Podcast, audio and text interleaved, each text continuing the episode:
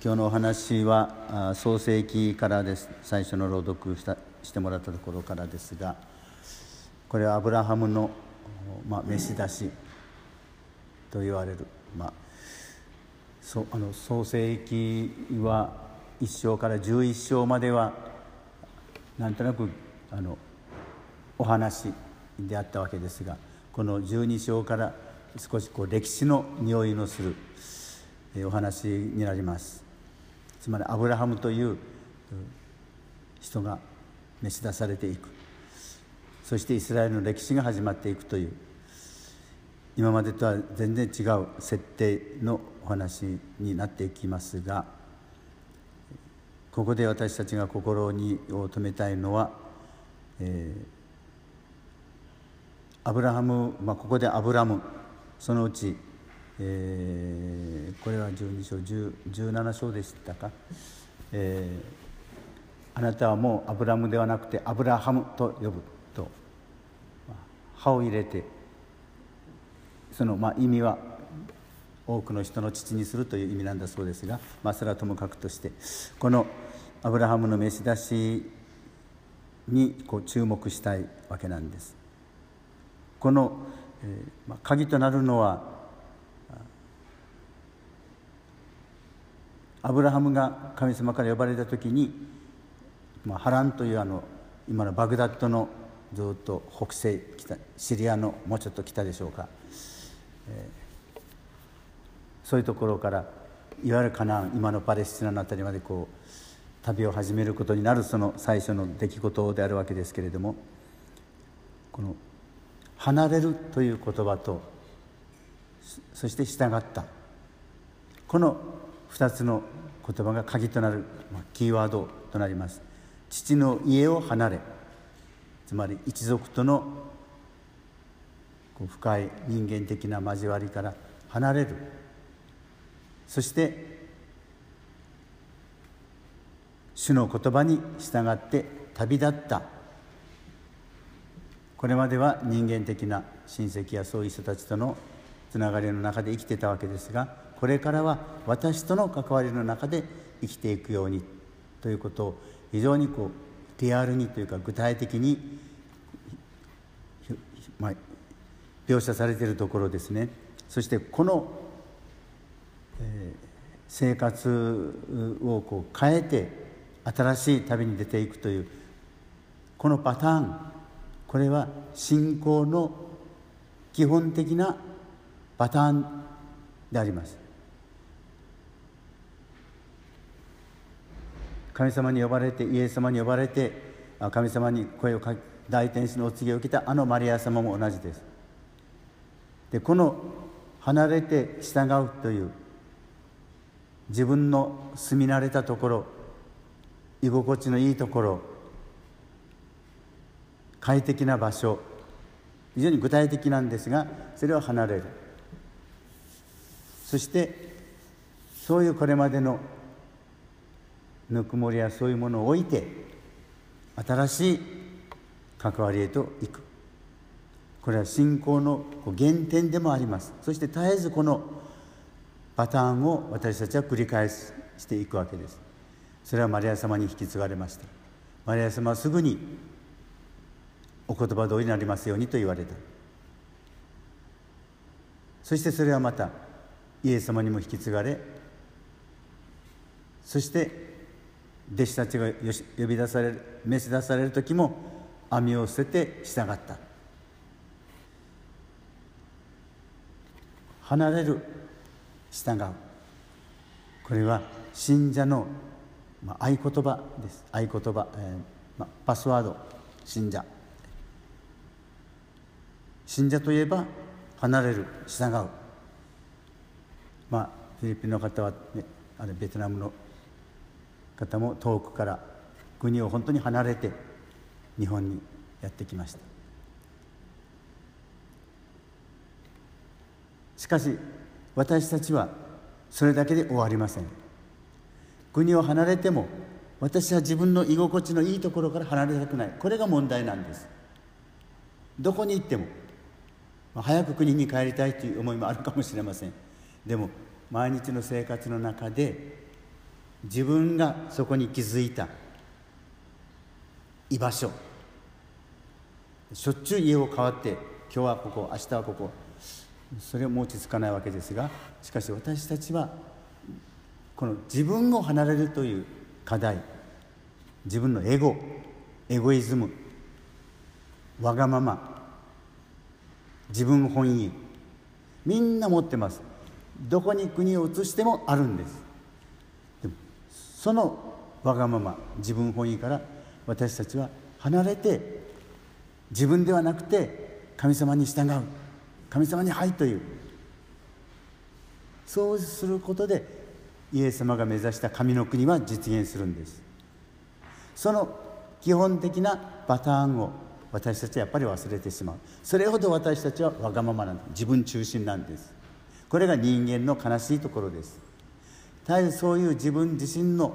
現実を意識しながらなおかつ私たちは離れて従うんだと。その思いを絶えず新たにしていく。それを特にこの四旬節というのはそれを私たちは心に留めながらこれまでとは違う。もう一つ具体的に自分の生活の中で私が離れられないでいるものは何か。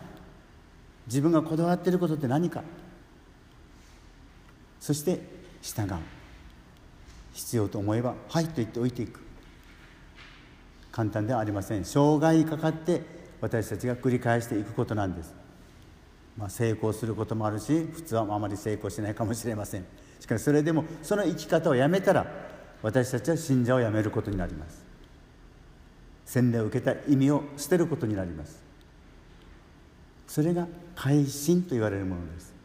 で今日はイエス様の変容変容、えー、英語ではトランスフィギュレーション。やイエス様の分かりますね。山の上での変容。なぜイエス様はそういうことを私たちに見せてくれたか。弟子たちに見せたか。やっぱり私たちはこの変容の山をイエス様と一緒に登るんです。新たになろうとする心を失ったならば私たちの信仰に力は湧きません。そういう意味で今日はこのアブラハムが信仰の父と言われる。その証明そして私たちが洗礼を受けた時に「信じます」と言った。あるいはご聖体をもらう時に「アーメン」と言ってもらう。その初心に帰って最初の心に戻ってもう一度私たちの日常生活での信仰の姿思い描く。会ったことのない昔のあのアブラハムのをイメージしながらマリア様のあの慣れかしをイメージしながら弟子たちが網を置いてイエス様に従ったあの潔さ。まあ潔さ。なんて言うんでしょうかね。とてもシンプルで「はい」ということです。潔い。ああそうするんじゃありません。はい。きっぱりと。そういう私たちの憧れとして持っておくべきものです。まあ、この1週間も今新型コロナウイルスが世界中の人を不安にしてます。私たちも心配ではあるわけなんです。けれども言われていることはパニックにならないでください。トイレットペーパーもちゃんとありますと。大事なことはよく手を洗ってうがいをしてその基本かからないためにはこれが大事なんですということを言ってますよね新聞テレビ。私たちが信者として生きる時もこの基本それを大事にしましょうというのがこの四旬節の私たちに呼びかけられているメッセージです。基本的なことそれは離れる。従う。それ以外に信仰の姿ありません。私たちはそのことをもう一度今日このモーセと共にアブラハムと共に思い起こしながらこの1週間もどんな自分に変えられていくのか。自分の先を期待しながら神様の呼びかけに力強く応えていける毎日でありたいと思います。あなた方の父が憐れみ深いようにあなた方も憐れみ深いものとなりなさい。憐れみというこの漢字を調べてみました。ら、私たちが普通使う憐れみでもあるわけですが風情があって見事なことという意味もあるんだそうです。実際中国の古典ではそういう使われ方をしているんだと。あの漢字学者の白川静香先生の説明でした。あな、まあ、そんなふうにしてこれを改めて読み直してみますというと風情があって見事な様。まさに神様の特徴と言えるんじゃないでしょうか。一方この人を裁くなの後のこう私たちの人間界の状況というのは風情というよりも何かこうざわついてて、えー、穏やかではない。砂漠な、えー、許しなさい。何かこう人と人との関係のぎくしゃくした姿がそこに裏にはあるようなこと、まあ、感じがするわけなんです。それに比べて大然自弱物事に動じない思わず人々が感嘆するような感嘆する声を上げたくなるちょうどあの皆さんが体験されたというあの長崎でのあの大雨の中のあの教皇が来られた時のあの激変日が差してきたというあのああいう状況じゃないのかなとまさに神様のなさることは時にかなってて素晴らしいと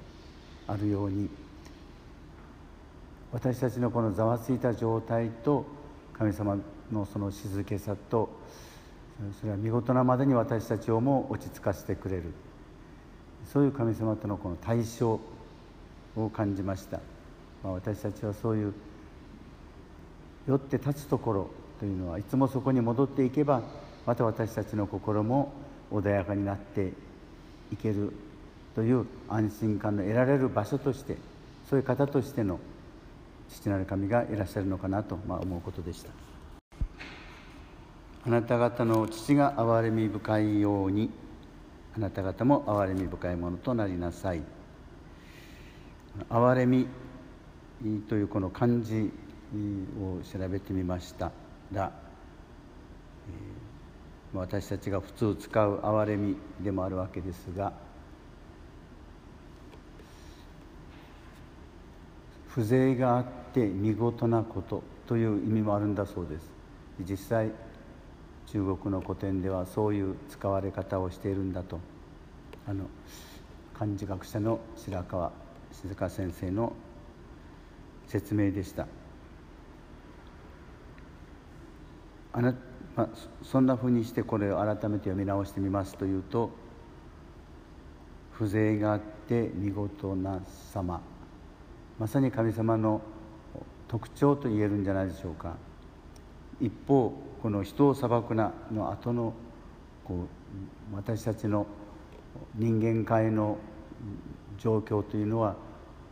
風情というよりも何かこうざわついてて、えー、穏やかではない砂漠な、えー、許しなさい何かこう人と人との関係のぎくしゃくした姿がそこに裏にはあるようなこと、まあ、感じがするわけなんです。それに比べて大然自弱物事に動じない思わず人々が感嘆するような感嘆する声を上げたくなる。ちょうどあの皆さんが体験されたというあの長崎でのあの大雨の中の